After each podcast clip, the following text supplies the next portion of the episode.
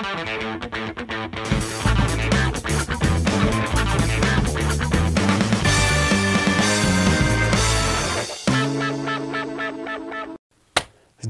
všetky hamburgerové deti v týchto koronačasoch. Dnes sme tu vynimočne v trojici, pretože sa nebudeme spovedať navzájom, ako to radí my vždy robíme s Robom, ale budeme spovedať našu Moniku.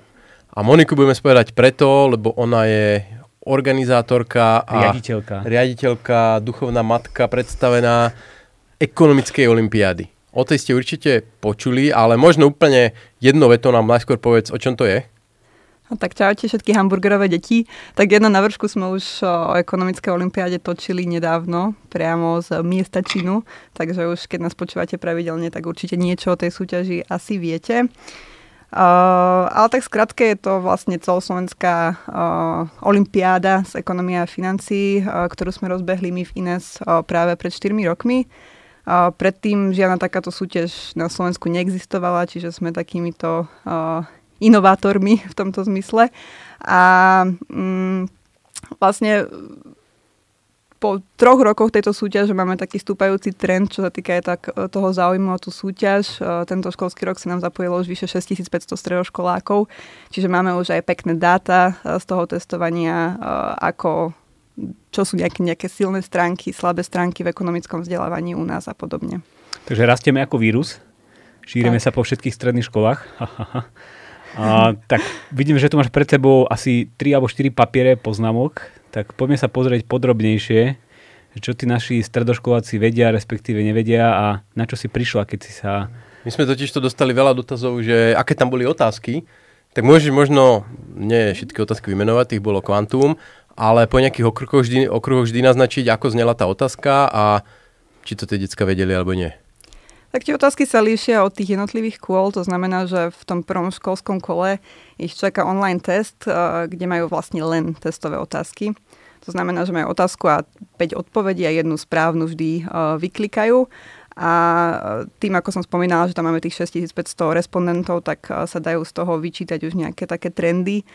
A napríklad v tomto školskom kole sa ukázalo, že mm, študenti sú veľmi silní v nejakých takých hard datách. To znamená, že vedia koľko je nezamestnanosť, koľko je HDP, poznajú napríklad kurz eura k doláru a podobne. Ja by som to nazval biflovaním, nie? Nie hardatami. Hej, hej. No je to také biflovanie v podstate, lebo áno, vedia ti to vymenovačky veľmi dobre, vedia napríklad aj, že čo je ekonomia za vedu a podobne ale už keď chceme nejaké také hlbšie analytické to, čo sa vedomosti. Dá, to, čo sa dá dať do Google a to, čo tak, hej, hej, sa hej. dá dohľadať v tabulkách. A... Presne, no ale keď už tie otázky sa týkajú nejakého hlbšieho, hlbších znalostí z ekonomie, tak tam vidíme rezervy. Napríklad veľmi slabá bola úspešnosť v otázke, že kto vlastne tvorí peniaze, že len každý desiatý vedel, že peniaze v ekonomike tvorí okrem centrálnej banky, alebo teda tvoria aj komerčné banky. Uh, veľmi slabá úspešnosť bola napríklad aj v um, tom porozumení, že čo je čistá súčasná hodnota nejakej investície. Tu mám vlastne aj príklad nejaké otázky. Richard slúbil Martinovi, že mu za rok zaplatí za jeho úrodu jahod 10 tisíc eur. Pokiaľ je úroková miera 10%, tak aká je čistá súčasná hodnota tohto príjmu? A napríklad na túto otázku z vyše 1340 študentov, ktorí túto otázku ako dostali vygenerovanú, vedelo správne odpovedať len 140, čiže zhruba každý desiatý študent. A to oni ešte mali na výber nejaké možnosti, nie? Že to bolo vlastne v tom prvom kole, takže ano, vlastne ano. to v skutočnosti mohlo byť nejak... Ako keby random vyberali, ako, tak je to... Ako, hej, hej, tak je to ešte, ešte, ešte je to horšie ako, ako random výber, že tam je asi zmiatla nejaká odpoveď, ktorá Ne, nevieš, čo ich nadol zmiatlo, že čo dávali najčastejšie? Že zabudli uh, odpočítať ten uh, úrok v čase, alebo... Toto žiaľ neviem, ale aj ostatné otázky, ktoré sa týkali práve tej čistej súčasnej hodnoty, tak mali veľmi slabú úspešnosť, že naozaj sa to tam po- pohybovalo od 10 do 14 Robo, kým si dáš ty letecký režim, aby sa náhodou nevyzbil káble, lebo som to počul, ako to tu za, zacvakalo. A ono to môže byť dané aj tým, že majú všetci nejaké také ideologické predstavy, s ktorými vstupujú k tým, pristupujú k tým otázkam a to môže ovplyvniť, nie? Že, že to, ako ja systematicky zle vyberám, že keď mám systematicky sa mýlim v nejakom uh, náhľade na to, ja neviem, si myslím, že uh, obchod uh, je zlý, tak potom systematicky vyberám No a, ale práve odpoveď. rozmýšľam, že čo mohla byť tá systematicky zlá odpoveď, že či naozaj akoby zabudali to diskontovať, alebo... Ale možno naozaj veľa je takých aj, eh, lebo čo sa týka tých otázok, čo, eh, napríklad aj v oblasti investovania, tak tam bola tá úspešnosť tiež veľmi slabá, lebo naozaj sa potvrdzuje to, že eh, tie pojmy, ako že čo je hypotéka alebo čo je úver, tak tie ovládajú celkom dobre, ale keď už ide o nejaké, nejaké hlbš, hlbšiu analýzu toho, že vlastne, že, že čo je pre mňa konkrétne um, výhodné, tak tam je tá úspešnosť slabšia. A to sa nám ukázalo potom aj v otvorených otázkach, ktoré boli v uh, ďalších kolách. Kto si to otázky vymýšľal? Aj my v Ines z časti. Ale tým, že vlastne spolupracujeme s Českým inštitútom INEU, ktorú túto súťaž ako rozbehol rok pred nami v Čechách, tak uh, tie testové otázky pochádzajú od nich s tým, že my si ich stále musíme nejakým spôsobom upravovať na slovenské reálie a taktiež potom prechádzajú takou, takým kolečkom uh, opravovania našou odbornou radou, kde teda okrem Inesákov sedia ekonomovia z Národnej banky Slovenska, z uh, ekonomickej fakulty UMB alebo z ekonomickej univerzity. To som chcel povedať, takže nie len otázky, ale aj správne odpovede majú štempel od ekonomov, nie len z Inesu, ale aj ostatných Aby nás niekto. Hej. náhodou neobviňoval, že sme ideologickí v tomto ohľade, Čiže lebo naozaj tých prúdov je, sú, sú rôzne a aj rôzne prúdy sa podielajú na tvorbe a, a Takže správne tých otázok. odpovede je vždy, že trh všetko vyrieši. Tak. Alebo Hayek? Presne tak, snažíme sa ako eliminovať ten taký ideologický nádych v tých otázkach. No, my nielen, že tie otázky sme teda pripravovali, my sme ich aj kontrolovali okrem iného, teda boli tam aj iní kontrolóri, ako Monika spomínala, vlastne všetci títo garanti nejakým spôsobom prispeli. Uh, ja som napríklad opravoval svoju konkrétne, ktorá sa, ktorá dávala jediná, i, i, relatívne triviálnu úlohu v tom uh, vypočítať uh, zisk v nejakej situácii, že reťazec predal taký tovar, onaký tovar, za rok sa to zmenilo inak, ale zadával úlohu aj vyrátať cash flow. A, a, toto, a toto bolo vo finále. To bolo teda posledných vlastne finálnych 50 ľudí, či 50 študentov. Uh-huh. A, teda tí najlepší z najlepších. A tam, myslím, že jeden jediný mal túto otázku správne. Ak si dobre, alebo dvaja možno maximálne. Myslím, že to bol ten, čo vyhral. No, spra- ten, čo vyhral. Jeden áno, ten jediný mal, určite. čo mal plný počet v podstate. Ako, Dvaja, že inde možno- boli nejaké náznaky toho, že, že mm, správne rozmýšľal, ale nebolo to úplne dotiahnuté do konca. Čiže... No a tam bolo napríklad vidieť, že ako väčšina ľudí vedela, ako tak vyrátať ten zisk, ale nevedela si poradiť s tým cashflow. Ako keby nechápali ten rozdiel medzi tým, že čo je zisk a čo je tok hotovosti. Čo je podľa mňa trošku také zarážajúce, že to kopec ľudí boli, boli aj z obchodných fakult, nie, ak sa nemýlim, a akože ma, zakopli aj účtovníctvo a tak. A boli to zároveň tí najlepší. Napriek tomu sa tam teda vyskytujú takéto v celku veľké diery.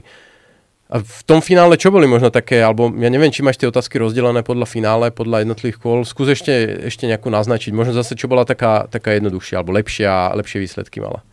Uh, tak práve ten spomínaný cashflow mal tú úspešnosť priemernú 6 bodov z 25, čiže to bola naozaj tá, tá, tá najťažšia otázka pre tých študentov. Potom sme mali ešte otázku ohľadne cenových regulácií, konkrétne cenovej regulácii dezinfekčných prostriedkov počas koronakrízy. A tam mali študenti popísať, že aký to môže mať vplyv, že ak teda zastropujeme nejakú cenu, že za koľko maximálne sa môžu predávať dezinfekčné prostriedky, alebo napríklad rúška, o čom sa aj aktívne diskutovalo. No a tam, tam tá úspešnosť už bola trošku vyššia, bolo to v priemere okolo 12 bodov. Uh, tam tí študenti vedeli trošku lepšie uchopiť tú tému a im bola asi trošku bližšia tým, tým že tým žili. Uh, zároveň ale, čo je vidieť pri tých, pri tých argumentáciách je, že veľmi často uh, sa ako keby odklonili od nejakých uh, ekonomických argumentov a prechádzajú do nejakých hodnotových alebo politických súdov. A v tomto vidím tiež taký trošku problém, že, že ako keby stále tá, tá ideológia, aj keď my sa ju snažíme v tých otázkach eliminovať, tak tí študenti ju tam ako keby nejakým spôsobom vnášajú. Uh, veľmi silné to bolo, no ako, bolo to vidieť aj pri tejto otázke, lebo veľmi často sa tam spomínalo, že médiá šírili paniku a kvôli tomu, ako došlo k tomu problému a že tie ceny vzrastli a podobne. A neargumentovali tam teda tými, tými uh, Mechanizmami. E, mechanizmami, hej, trhovými. A, ale čo si pam- pamätám z minulosti, tak uh, mali sme takú otázku medzi um, zdovými rozdielmi medzi mužmi a ženami a tam, tam to došlo do takého extrému, že niektorí argumentovali, že existuje nejaká mužská lobby, ktorá chce, aby vlastne ženy zarábali menej a podobne a došlo to až, až takým extrémom. Čiže, čiže toto je taký uh, motív, ktorý veľmi často pozorujem, keď potom opravujeme a mm, nejako vyhodnocujeme tie otvorené otázky. To inými slovami znamená, že oni nechápu tie ceny ako niečo také neosobné, čo vznikne na trhu, ale že vždy hľadajú nejakého toho agenta, ktorý je za to zodpovedný, že preto sú vysoké ceny, preto sú nízke ceny, lebo tento tak. nešíril paniku, tento vytvára tlak lobistický a Podobne. Hej, hej. hej. A, ale ako, mm, nie je to asi iba čisto slovenský problém. Nedávno som k tomu počúvala zaujímavý rozhovor um, v Rakúsku tam riešia ten problém, že naozaj veľká väčšina študentov, aj keď sú to asi viac tie mladšie ročníky, si myslia, že štát aktívne riadi ceny v ekonomike, že štát je ten, čo riadi export a import. A je to asi tiež takéto vnímanie z médií, že že, si, že ako sa častokrát povie, že Slovensko importuje, tak si možno tie mladšie ročníky, mladšie žiaci myslia, že aha, tak asi ten štát to má nejako na starosti a že to nie sú vlastne podnikatelia a ľudia, ktorí, ktorí na to vplývajú, ale že to proste nejaká vláda, ktorá to automaticky To už riadi. trošku vracame k tomu, čo sme preberali na myslno, poslednom návršku. A ja si myslím, že to je akéby nejaké také prirodzené vnímanie toho sveta a že my s tou ekonomiou im to musíme vybiť z hlavy. Je? Že to je akéby, keď sa narodíš, tak proste rozmýšľaš takýmto spôsobom že za všetkým hľadaš nejakého toho človeka, ktorý je za to zodpovedný a nedokážeš rozmýšľať v takých tých uh, nuansách, že a toto vzniklo nejak spontánne a táto cena je niečo abstraktné, čo nikto za ňu nemôže a musíme, uh, ona, ona riadi ten tok zácných zdrojov v ekonomike bez toho, aby musel existovať nejaký minister automobilového priemyslu, ktorý rozhodne, hm. že koľko budeme exportovať. My sme to nazvali, že genetickí marxisti, že vlastne všetci máme ako keby tú predispozíciu pozerať na takéto uh, malé kmeňové chovanie, v ktorom to v podstate funguje ako do istej miery, ako Robo popísal, že je tam nejaký náčelník, nejaká hierarchia, ktorá určuje to fungovanie, ale práve teda, akože to vzdelanie by malo byť niečo, čo bude meniť túto vžitú evolučnú kultúru, či ako, ako sa to volalo? Kultúrnu... Psychologické adaptácie. Psychologické adaptácie. A, tak e, vnímala si nejaké rozdiely medzi školami na Slovensku? Tak uh, z takého pozorovania vidím, že ale to sa veľmi odvíja aj od toho, že ako vlastne majú nastavenú tú výučbu jednotlivé druhy škôl, alebo teda typy škôl. Uh, pri gymnáziách tam je tá ekonomia zastúpená trošku slabšie, teda až na niektoré výnimky, ktorú, ktorí možno na to kladú nejaký väčší dôraz. Keďže ekonomia sa vyučovala aj za mojich čias na gymnáziách v, v rámci občianskej náuky a vlastne v rámci občianskej náuky máte aj filozofiu, aj právo, aj, aj politológiu a podobne, čiže, čiže niekedy, keď napríklad odpadnú dve hodiny počas, počas školského roka, tak na tú ekonómiu možno aj nevidie žiadna, žiadna vyučovacia hodina. Uh, gymnázia mávajú ale mm, rôzne semináre z ekonomie a niektoré majú aj samostatný predmet, ako napríklad podniková ekonomika a podobne. Naopak potom obchodné akadémie alebo stredné odborné školy, tak tie majú také skôr mm, špecializovanejšie predmety, ako napríklad ekonomika právo alebo účtovníctvo a podobne. Čiže v tomto vidím aj tie rozdiely, že mm, napríklad pri tom cash flow alebo pri mm, úlohách, kde od nich chceme nejaký výpočet, nejaké, nejaké možno základy nejakého účtovníctva, aj keď nejdeme úplne do podrobná, ale vidieť, že, že tí študenti, ktorí sú z tých obchodných akadémií alebo stredných odborných škôl sa o to aspoň trošku obtreli a majú tušenia, že, že čo znamená získa podobne. A pri študentoch z gymnázia, tak tam vidím tie silné stránky v tom, že oni skôr ako keby sledovali to aktuálne dianie, že ich zaujíma to prelínanie s um, verejným dianím, že čo sa teda napríklad rozhoduje vo vláde, aké zákony sa príjmajú podobne, s tým, že ako to funguje v ekonomike, ako funguje minimálna mzda napríklad a podobne. No ja keď si spomínam na moju výučbu ekonomie na gymnáziu, čo bolo v roku 2004, boli to myslím dve hodiny týždenne, tak to bolo nejaké predčítanie z vytlačených papierov, že Keynes povedal toto a Lukas povedal toto. No my ste mali takýchto veľkých ekonomov, hej? Na uh, hej, ale v podstate to bolo vyslovene, ako že keby si čítal nejaký prehľad z Wikipédie alebo nejaký slovník ekonómov. U nás to skončilo pri Adamovi Smithovi. to začalo aj skončilo. To si pamätám aj ja, že sme mali Adama Smitha. Ale... Možno viac ani netreba. Ale máš nejaký, nejaký špecifický predmet, ktorý e, zgrupoval viacej tém ako ekonomia a účtovníctvo, mm, alebo bolo to? Bolo to v rámci náuky, ale ako bola to čisto ekonomická dvojhodinovka. To už bolo, myslím, keď mm. na tom v tom maturitnom ročníku sa nejak tie predmety vyberali, alebo ja už si pred... lebo nebola tam celá trieda, bolo nás tam mm. len 10 a bolo to také nejaké združené s inou tradou, neviem už presne, ale bolo to veľmi slabé. No. No, ja som chodil na stavebnú priemyslovku, ale mal som takýto ekonomický predmet, ale bolo to tým štýlom, že vlastne ako hovorila Monika, že bolo akéby zgrupené v jednom predmete e, všetko od hospodárstva, marketingu až po nejaké základy ekonomie, a možno, že nejaké účtovníctvo a podobné no, veci, nejaké ale, finančné podnikové veci. Ale presne, že keď sme pri tom marketingu, že tam je to vidieť ten taký tiež trend, že vlastne školy sa zameriavajú veľmi na ten marketing a management, že je to niečo ako keby také trendy, ale keď už ide o naozaj nejaké hmotné veci, že o to riadenie podniku, že ako to presne funguje, alebo, alebo presne o ten taký metapohľad, že aká je tam súhra medzi ekonomiou a politikou, tak to je ako keby zanedbané.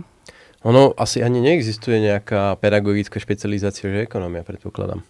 Mm, to, asi, to, to sa asi na pedagogických fakultách ne, nevyučuje. Že sú no. učiteľia a učiteľky geografie, občianskej, ale ako vyštudovaný ekonóm asi zabludí na strednú školu len nomilom. Ale podľa mňa to v tej občianskej náuke niekde keby určite spomenuté, len úplne tak nejak iba v náznakoch, že je tu nejaké trhové hospodárstvo, kde sú podnikatelia, zákazníci, bla, bla, bla. Mm-hmm, mm-hmm.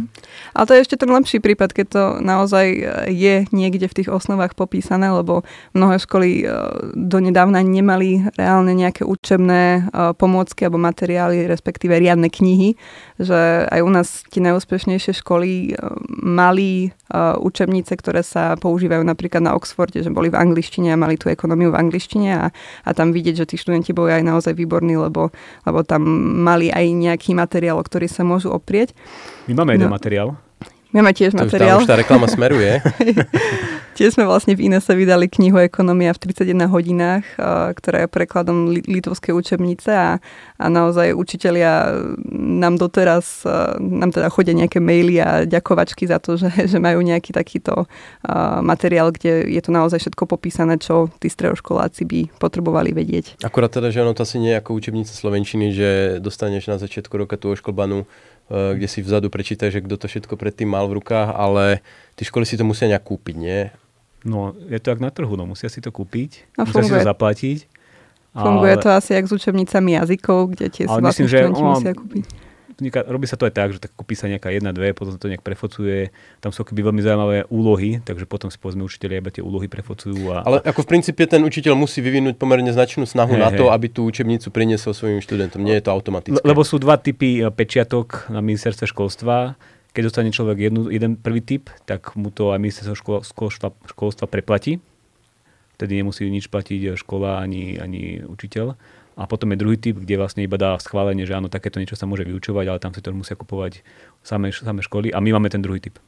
Uh-huh. Čiže v podstate musíme mať šikovných učiteľov, ktorí, a, ktorí si tú učebnicu objednajú. Možno ešte k učiteľom, ty máš s nimi aké skúsenosti? Že považujú tú ekonomiu za dôležitú, alebo to berú, že a, olimpiáda super, tak idem sa najesť a decka si spravia výlet do Bratislavy? Tak tí učitelia, čo už sa asi nejako zaujímajú o tieto aktivity a olimpiády, tak uh, sú takí viac angažovaní, teda ja mám tú skúsenosť a naozaj ešte aj popri tom, že prídu aj so svojimi žiakmi na tú súťaž, tak majú aj záujem, aby, aby aj dobre obstali. To znamená, že sa pýtajú na nejaké materiály, pýtajú sa aj konkrétne, že či im vieme poslať nejaké vyhodnotenie, kde boli silné, slabé stránky a podobne. A to je tiež akože dôležitá spätná väzba pre ich výučbu, keď napríklad zistia, že kategória finančná gramotnosť bola najsilnejšia a naopak kategória aktuálne dianie bola najslabšia, tak si vedia povedať, že dobre, tak tej hodine asi budeme viac diskutovať o tom, čo sa aktuálne deje a, menej sa zameriame napríklad na tie finančné produkty a podobne. Čiže takto. Ale ešte možno taká zaujímavá vec k tým, k tým učebniciam mi napadla, lebo práve to spomínané Rakúsko, oni nedávno robili aj taký väčší výskum a skúmali, že ako je pokryté, ako je pokrytý pojem trh alebo trhové hospodárstvo v učebniciach a zistili, že sa to dosť silne redukuje na to, že uh, tam spomínajú, že aké sú rôzne mechanizmy na ochranu spotrebiteľa alebo, alebo aké sú nekalé trhové praktiky a, a v tomto akože tiež uh, videli veľký problém, že v podstate predtým, ako reálne tí študenti vedia, že ako funguje trh a ako funguje dopyt a ponuka, tak sa stretávajú s nejakou kritikou trhu. A to je tiež ako keby isté znášanie ideológie ešte predtým, ako študenti si dokážu vôbec vytvoriť vlastný názor na to, že ako, ako ten trh funguje, alebo či je teda trhové hospodárstvo dobre, zlé a tak ďalej. Lebo tak trošku to potvrdzuje ten ich prednázor, lebo hm. väčšina ľudí má keby taký skeptický názor k tým podnikateľom, ktorí tu bohatnú a na úkor nás. Mm-hmm. Takže vlastne si to tak potvrdzujú. Iba. Ja si pamätám, že vlastne Keplen mal niečo v, v mýtus racionálneho voliča. Ty vyťahuješ toho Keplen opäť pravidelne, aké by si... No tak, lebo on proste komentoval všetko, ale on tam má niečo také, že ekonomovia, alebo tí, čo majú ekonomické Aha. vzdelanie, uh, sa milia menej systematicky, alebo je tam ten názor na nejaké veci, ako vlastne, on myslel kon- konkrétne obchod spomínal, mm-hmm. globálny, že ako keby inak hey. posunutý ako u uh, väčšinového obyvateľstva. Hej, hey, ako ľudia, ktorí študovali ekonómiu, tak aj je to myslím, že je to logické, že ich priemerný názor sa bližšie blíži k názoru priemerného ekonóma. Hej, a to sa týka aj vysokoškolských vzdelaných ľudí, nie iba tých, čo študovali ekonómiu. Takže keby sme všetci študovali ekonomické veci, tak, tak vyzerá, proste... ten svet, vyzerá ten svet uh, lepšie. Ale keď sa bavíme o tom, že či by vyzeral svet lepšie, uh, toto už je nejaký štvrtý ročník a ty tam v tých dátach dokáže... Štvrtý ročník teraz rozbiehame. Aha, rozbiehame, takže vlastne tri sú hotové. 3 roky to není málo. Dokážeš ty v tých číslach vidieť aj nejaký trend, že povedzme sa to nejak zhoršuje, zlepšuje v tom prvom kole, kde sú tie otázky uzatvorené a kde vieme presne povedať, že toľko to ľudí odpovedalo správne, toľko to nesprávne. Ono sa to na jednej strane dosť ťažko posudzuje, lebo tým, že vlastne stúpa púl tých študentov, ktorých sme oslovili, tak oslovujeme vlastne, ako keby štatisticky to tiež tak vychádza, že oslovujeme vlastne aj tých lepších, aj tých slabších. Čiže tá úspešnosť v tom školskom kole sa pohybuje približne rovnako, čiže je tam nejaký mm-hmm. priemer okolo 43 až 44% za test. Čiže v tomto asi ešte je príliš skoro robiť nejaké závery, možno po niekoľkých rokoch, keď sa nám ten púl tých žiakov ako keby nejako ustálil, tak budeme skôr vedieť povedať, že, že čo sú presne tie veci, ktoré sa zlepšujú a ktoré sa zhoršujú. Ja sa pýtam preto, lebo to je taká téma teraz v školstve, že všetko sa zhoršuje, že jaci sú horší, výsledky horšie, takže či to aj my vidíme, alebo to je iba taký pocit. Ale... Tak vo finále tí, tí študenti, čo sa tam stretnú, tak o, naozaj tým, že tiež som bola v tých niektorých ústnych kolách, tak je to až také prekvapujúce, že vedia viacej ako teraz sa musím priznať, že ako som vedela ja na vysokej škole, že naozaj sú veľmi rozhľadení a veľmi dobre vedia argumentovať a, a vedia uh, si pekne prepájať tú teóriu s praxou, čiže Uh, áno, niektoré veci vidíme v nich chyby a vidíme, že študenti ako keby zlyhávajú v niektorých tých takých základných veciach a naozaj to biflovanie stále nejakým spôsobom prevláda, ale na druhej strane by som ešte úplne nehovorila, že všetko smeruje do nejakej katastrofy, ale máme tam naozaj veľmi šikovných mladých ľudí, ktorí, o ktorých budeme určite ešte počuť. Tak, ktorí väčšinou končia v zahraničí, nie? Aspoň tak, tak som povedal, že skončili sme pozitívne a ty si to hneď pokaziť. Nie, skončia v zahraničí, ale aspoň ale z tých rozhovorov, áno, z tých rozhovorov toto je ešte ich, ich snaha, že sa niekedy budú chcieť vrátiť, ale uvidíme, no aká bude realita. Tak to Dobre, super. Uh, tak ja len zopakujem, ak ste učitelia alebo aj študenti, za A chcete učebnicu namakanú ekonomie pre stredné školy, máme, napíšte budete si musieť kúpiť, ale všetko sa dá A stojí to za to. Stojí to za to. A za B už je otvorená registrácia? Áno, že registrácia do 4. ročníka ekonomickej olimpiády oficiálne spustená. Takže a zase keď ten... navštívite stránku ekonomickaolimpiada.sk, tak tam nájdete veľmi krátky, jednoduchý prihlasovací formulár, kde zadáte, zadáte hlavne váš mail a takto vás už budeme kontaktovať a vás informovať o ďalších Čiže školách. ak ste učiteľia, tak priamo, ak ste študenti, tak choďte za svojim učiteľom, učiteľkou, že by ste sa chceli zúčastniť. Je to veľmi technicky jednoduché, stačí len počítačová miestnosť. Je to ano, úplne... A okrem super zážitku, tak sú tam aj nejaké ceny, ktoré môžete vyhrať, čiže má to aj taký materiálny rozmer, ktorý, pre ktorý sa to oplatí. A môžete stretnúť naživo svojich hrdinov z návršku, ktorí sa týmto s vami lúčia. Majte, Majte sa. sa. Čauko.